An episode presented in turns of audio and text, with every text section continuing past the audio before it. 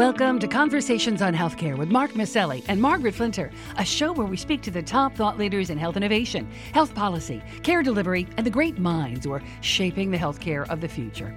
This week, Mark and Margaret speak with writer, environmentalist, and climate change activist Bill McKibben, who's been warning of the impending climate crisis for decades since his seminal book, The End of Nature, published in 1989. He talks about the increasing incidence of devastating hurricanes, tornadoes, drought, wildfires sweeping the country and how the president's Build Back Better bill has some of the most promising climate change initiatives ever put forward.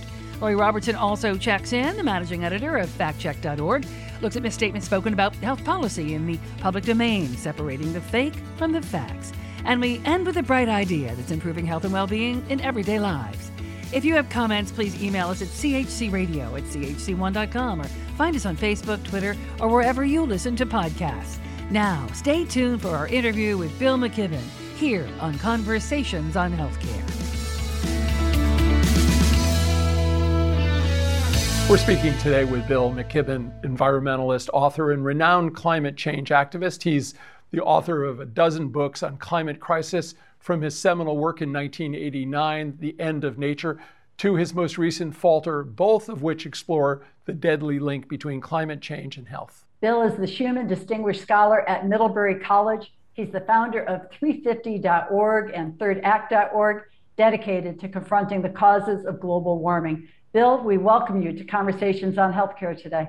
Well, Margaret, Mark, what a pleasure to get to join you both and this community that you've created. Well, thanks so much, Bill. And as you say, we're between a rock and a hot place. And, and we're witnessing the climate crisis play out in real time, back to back hurricanes devastating entire regions. We have mega droughts, massive wildfires, all happening simultaneously in this country. And against that backdrop, Congress is back in Washington taking up President Biden's $3.5 trillion reconciliation bill, which includes the most significant climate change legislation ever considered. What's so groundbreaking about this legislation uh, that President Biden just called today Code Red for Humanity that could have meaningful impact on climate change in a way that's never been done before in the United States? Well, the first thing that's so novel about it, Mark, is simply that it exists. The US Congress has known about climate change for 30 years, and they've done zero, zilch. We've never passed real climate legislation. The closest we came was in 2009 when there was something called cap and trade, and it never even reached a vote in the US Senate. So this would be novel simply by its existence. But beyond that, it's really the first piece of legislation that even begins to address climate change at something like the scale of the problem. We've delayed so long now, and things have gotten so far out of control that it's going to take a real effort. And this is this is a uh, down payment on that effort anyway, and hopefully enough to really start jumpstarting the transition to renewable energy that we desperately need. Well, Bill, you noticed in a recent article that it's not the heat, it's the humanity, which I really uh, appreciated, uh, and say that climate change and pollution cause an estimated 5 million global deaths per year. But the scientists say global warming poses a far greater risk to human health than the pandemics. I keep having in my mind an image of the doomsday clock, you know, that we used to look at around the potential for nuclear war, but climate change now being right up there on the doomsday clock. What's the true cost to human health that we're seeing even today? This is such an interesting question, Margaret, because you can answer it in two ways. One, there's a big cost to human health when you have an endless series of uh, fires, floods, storms, and an endless increase in the number of people on the move around the world because the place where they lived for generations right. no longer sustains life. I mean, we're seeing even in the most rich parts of the entire world. I mean, in Manhattan, people were drowning in basement apartments when the remnants of Hurricane Ida swept through. So you can imagine what the toll is like in the poorest parts of the world. Is that the thing that causes climate change, fossil fuels, burning coal, oil, and gas, also kills people quite directly. The pollution that's produced when it's combusted, not the carbon dioxide that doesn't really do much to us directly, but the carbon monoxide and the particulates and the other forms of pollution that come when you burn fossil fuel. Uh, there was a study this year indicating that it's killing about 8.7 million people a year more than HIV, AIDS, mm. tuberculosis, and malaria combined. It's about one death in five on this planet. So, getting rid of fossil fuel not only helps us ward off the very worst of climate change and the death toll that comes with it, it also has immediate payoffs in terms of human health uh, just from what we're breathing every day. There's no reason not to do it now. The scientists and engineers have worked their miracles, and wind power and solar power are now the cheapest forms of power on planet Earth. In a rational world, we would be devoting all our energy to spreading that miracle just as fast as we could. Bill, I wanted to pick up the, on the thread that you identified that really the vulnerable population all across the globe is being impacted. And we see it play out here, right in our own uh, organization, a community health center. How do we leverage our healthcare delivery and our public health systems to mitigate, I would say, even prevent the worst harm of climate change? Is there a greater role for the healthcare industry to play? Yes, of course. One of the things that the pandemic should have taught us, I think, I mean, there are a bunch of things like physical reality is real, so take it seriously. But clearly, one of the most important is that, that solidarity really matters, that we need to be taking care of each other in serious ways. You know, the three of us have kind of grown up under the political shadow of Ronald Reagan, who convinced a generation of Americans that government was the problem, not the solution. You know, the laugh line in his speeches was always the nine scariest words in the English language are, I'm from the government and I'm here to help. Right. But it turns out the scariest words are things like we've run out of ventilators or the hillside behind your house just caught on fire. And you don't solve those things with market solutions. You solve them with people working together and to solve problems. And so we're at one of those moments, and this is really reflected in this uh, $3.5 trillion bill that the Biden administration is putting forward. Because part of it is devoted to infrastructure, infrastructure, of the kind that, you know, the solar panels, the electric car chargers that we need to deal with the climate crisis. But another large part of it is is directed at what's called human infrastructure, at the education and healthcare policies that allow us to build a society that's stable, equitable, resilient enough to begin to handle what's coming at it. And one without the other does not make sense. I, I was off with my friend Bernie Sanders a week ago giving some speeches across uh, our home state of Vermont. And he said at one point something that struck in my mind. He said, We're not just going to build bridges so that people can sleep under them. We have to take care of all parts of our infrastructure needs. Well, that's a powerful image. You know, I, I want to congratulate you uh, for spearheading one of the largest divestiture campaigns in modern history with a recent win, Harvard being the latest uh, institution to divest fossil fuels from its portfolio.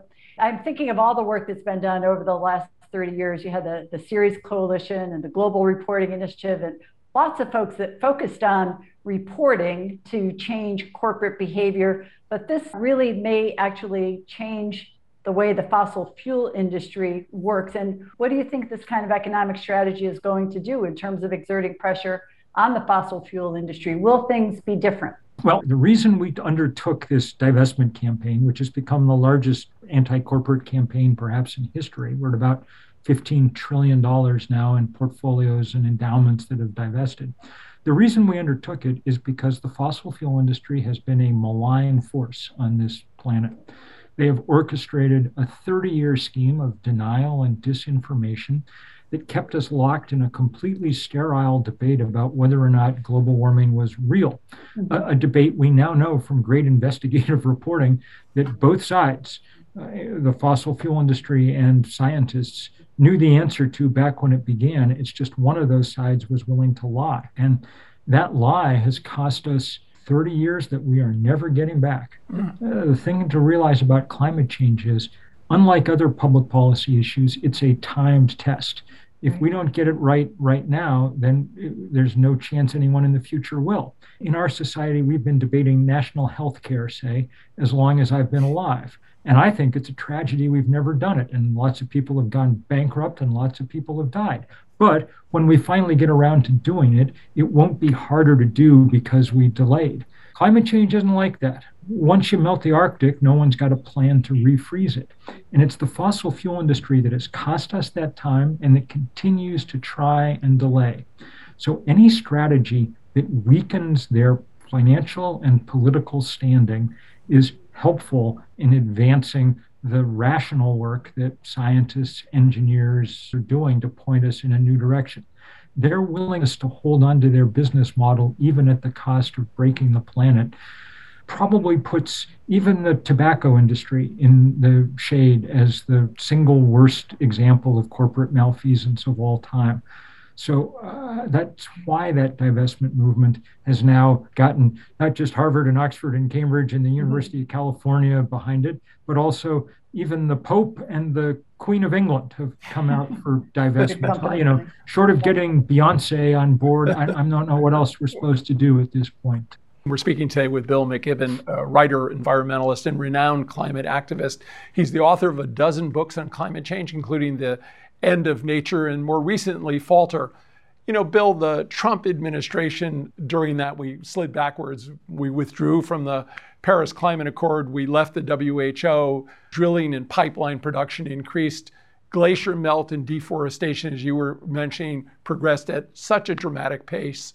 Uh, the UN recently released a report stating, without a doubt, climate change is indeed man made and immediate action is required you, you say that uh, action uh, is going to require organizing. So, how do we organize in a collective way to meet these persistent challenges of climate change? You've talked about one I- uh, initiative, which is investing in alternatives to uh, fossil fuel, but what other ways can you lay out that we might organize? Superb question, Mark. The two good things that have happened in the last decade are one, that scientists and engineers have dropped the cost of renewable energy 90%. And the other is that these big global movements have arisen to demand change. I got to work on sort of the first iteration of that when we formed 350.org about a decade ago. And it's gone on to organize in every country on earth except North Korea. Now there are people flooding into this area. So we have in Europe Extinction Rebellion.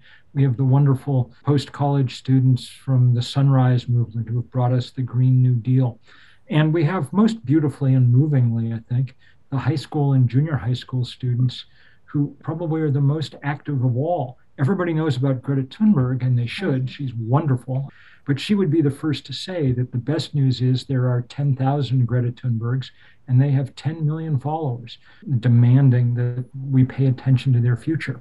So those kind of movements are crucial. Individual action you can't make the climate math work now one Tesla at a time, one vegan dinner at a time. The most important thing an individual can do is be less of an individual, to join together with, in, uh, with others in movements large enough to change the political and economic ground rules. And so that's why, for those of us who aren't so young, those of us who are over 60, we've just launched this new effort called Third Act org that will allow experienced Americans to play their part supporting young people in this fight. These generations, many of us had a pretty good first act. We were witness to or participant in some profound cultural and political transformations the women's movement, the civil rights movement, the anti war movement. Perhaps our second act, taken as a whole, was more devoted to being consumers than citizens, but we've now emerged in our third act with lots of skills, more than our share of resources, and some grandkids, and hence real reason not to want to leave the world a worse place than we found it, which is going to be our legacy. We're going to be the first generation that can carry that curse unless we get our act together very quickly. I think you're uh, absolutely right. And one of those many uh, lessons we learned along the way was don't whine, organize. Um, but we come from many different spheres of influence. And I think we want to press the levers on all of those spheres. And I've been uh, so cheered by seeing what a trend there is among in healthcare. And we're very engaged in training the next generation of healthcare providers, but a real trend among the teaching institutions to include climate change in their curriculum. You know, thinking uh, back to, I'll add physicians for social responsibility to the list of groups uh, that you named there, you know, was tremendously effective at raising awareness about the threat of extinction by right. nuclear war. Nurses are still the number one most trusted profession in the United States. Uh, when nurses are speaking to the issue of climate change, what are your thoughts about the healthcare sector, the healthcare workforce as another lever in this act of influencing both policy and politics, but also individual and community and state level behavior. Is there anybody doing that well that you would there, give a shout out to? There are people doing it very well, uh, from the National Nurses Union on down, people who are working hard. Healthcare Without Harm. There are a lot of organizations that have taken this seriously you know, medicine is one of the few professions left in our world that has no choice but just to deal with brute reality. It's in a better place than almost anyone else to understand what's going on. In literal terms, the planet is running a fever now, and that requires all of the rest of us become the antibodies that find the cause of that infection and fight it. That's what organizing is. And doctors, nurses, other health professionals are exquisitely well positioned to do that. Though you wouldn't always know it from watching the craziness around COVID and vaccinations and things, yeah. people still by and large do trust doctors and nurses because they take good care of us by and large. Bill, you, you described the man made ecological disaster of, of climate change as a moral catastrophe. But you say there's a cause for optimism. First, the, there's a dramatic reduction in the cost of renewables, and second, a growing movement of climate activism uh, by young people, like, as you've mentioned, uh, Greta Thunberg. I, am just wondering, in, in, terms of your pitch, if you will, or the, the, the, the message you're sending, there, there's this place between motivation and despair when we think about climate change. And I'm wondering what that right message is because uh, so often we you hear people come away from these and just say, "There's nothing I can do," and then there's that point where motive you can motivate them to move forward. Uh, what have you found in your own experience as you uh, are out on the stump talking to people, uh, trying to motivate them, but also recognizing that there's uh, a, a, real disaster uh, currently taking place in our globe? But how do you find that right? That, I that think right the problem point? is, I think the problem is less finding the balance between optimism and despair. I think the real problem is that climate change seems so large mm-hmm. and we seem so small in comparison that it becomes hard for us to imagine that we can make a real difference. And that's why I, I think the key word that, that some people use is agency the sense yeah. that we have the power to make a difference we only have it when we come together. But when we come together, when we work in these movements, people find it not just powerful, they find it an extraordinary relief, including psychologically, to be engaged in this fight.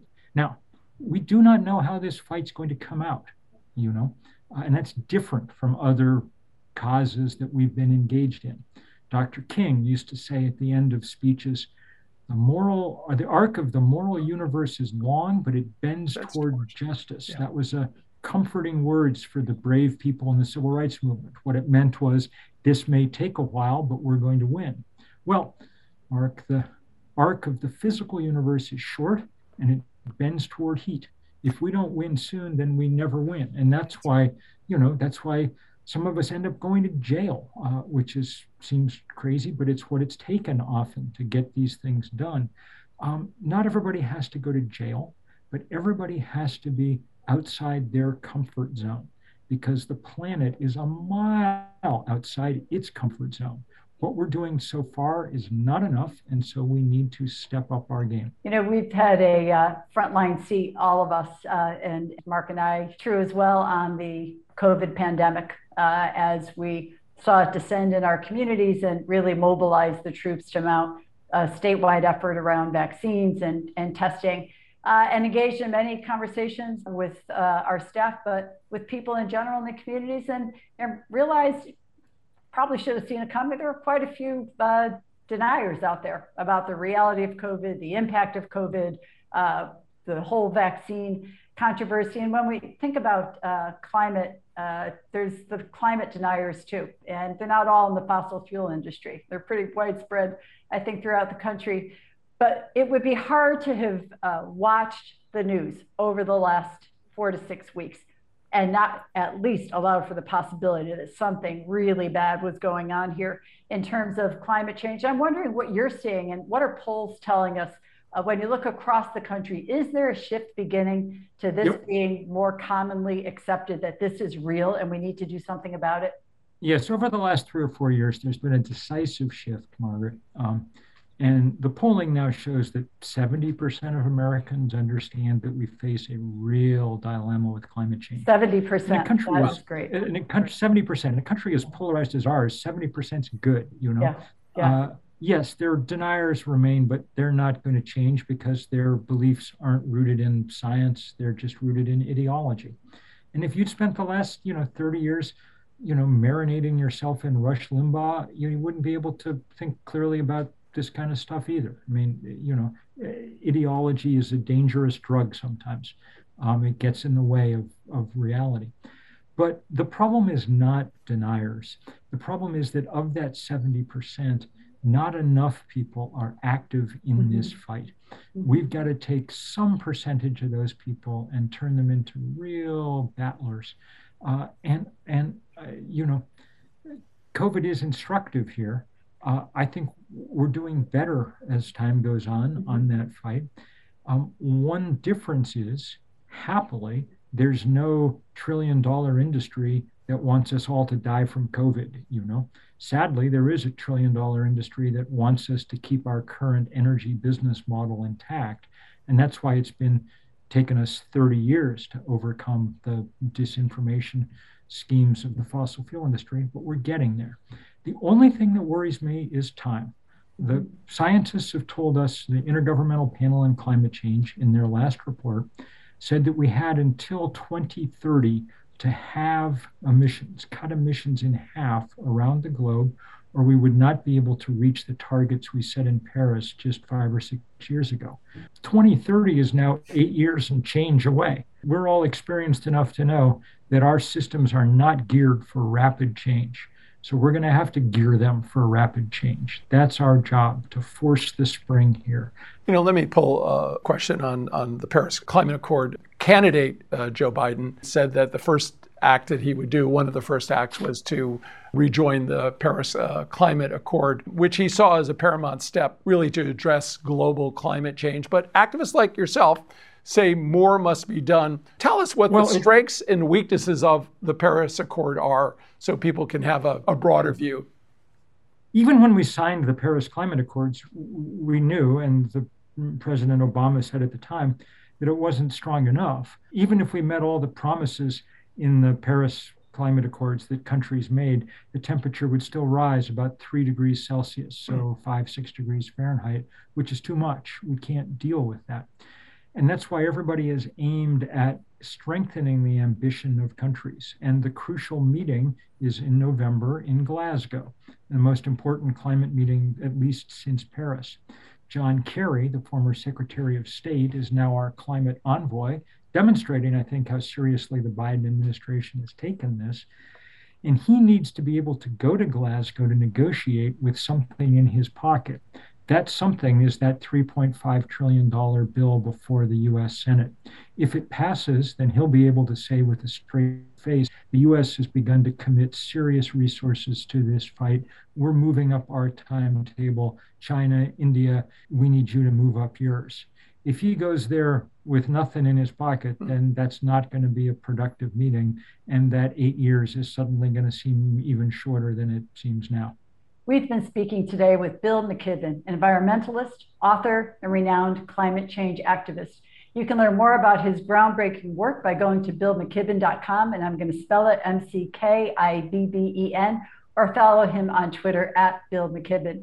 Bill, we want to thank you for shouting truth to power during decades of climate activism, for informing our world about the complex nature of climate crisis, and for inspiring generations of new activists. And thank you so much for joining us today on Conversations on Healthcare. Well, I've enjoyed it enormously, and thanks to both of you for your leadership, especially your leadership in building this informed community. That's what it takes.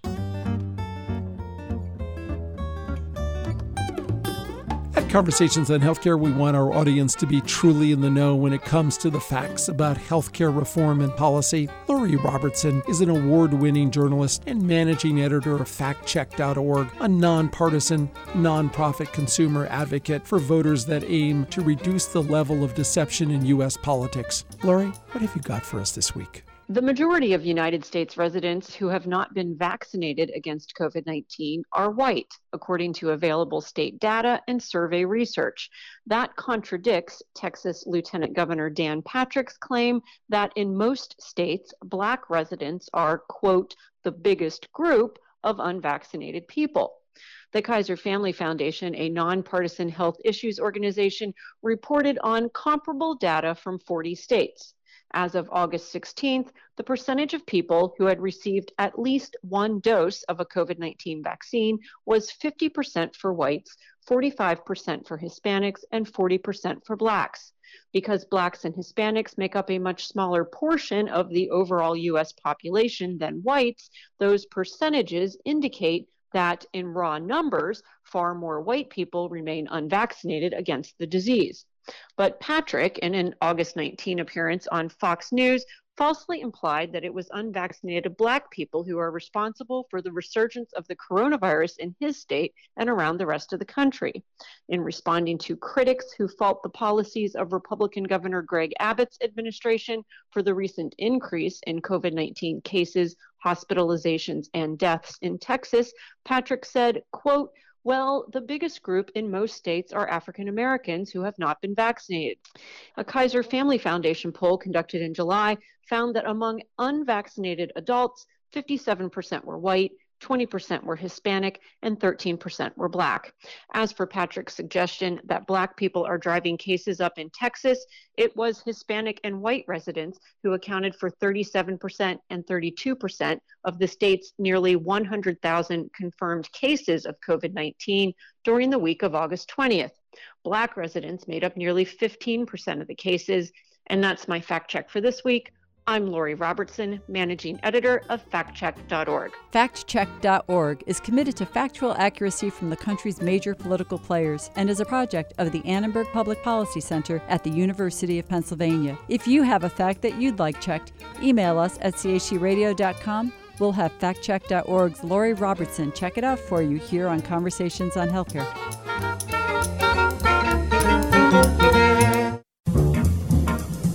Each week, Conversations highlights a bright idea about how to make wellness a part of our communities and everyday lives. It's a known fact that the current generation of American children is more obese than any previous generation. And at a Washington, D.C. community health center, Unity Healthcare, a pediatrician was in a quandary over how to tackle this growing health scourge. He began with a unique solution targeted to a teen patient whose body mass index, or BMI, had already landed her in the obese category. What he did was write a prescription for getting off the bus one stop earlier on her way to school, which made her walk the equivalent of one mile a day. Dr. Robert Zarr of Unity Community Health Center understood that without motivation to move more, kids just might not do it. The patient has moved from the obese down to the overweight category, certainly an improvement. He then decided to expand this program by working with the DC Parks Department, mapping out all the potential walks and play area kids have within the city's parks. How to get there, parking, is parking available if someone's going to drive, bike racks, there's a section on pets park safety. Dr. Zarr writes park prescriptions on a special prescription pad in English and Spanish with the words RX for outdoor activity and a schedule slot that asks, when and where will you play outside this week? I like to listen and find out what it is my patients like to do and then gauge the parks I prescribe based on their interests, based on the things they're willing to do. Ultimately, Dr. Zarr says he wants to make the prescription for outdoor activity adaptable for all of his patients and adaptable for pediatricians around the country. RX for outdoor activity, partnering clinicians, park administrators, patients, and the families to move more yielding fitter, healthier young people? Now that's a bright idea. You've been listening to Conversations on Healthcare. I'm Mark Masselli. And I'm Margaret Flinter. Peace and health. Conversations on Healthcare is recorded at WESU at Wesleyan University, streaming live at chcradio.com, iTunes, or wherever you listen to podcasts. If you have comments, please email us at chcradio at chc1.com or find us on Facebook or Twitter. We love hearing from you. The show is brought to you by the Community Health Center.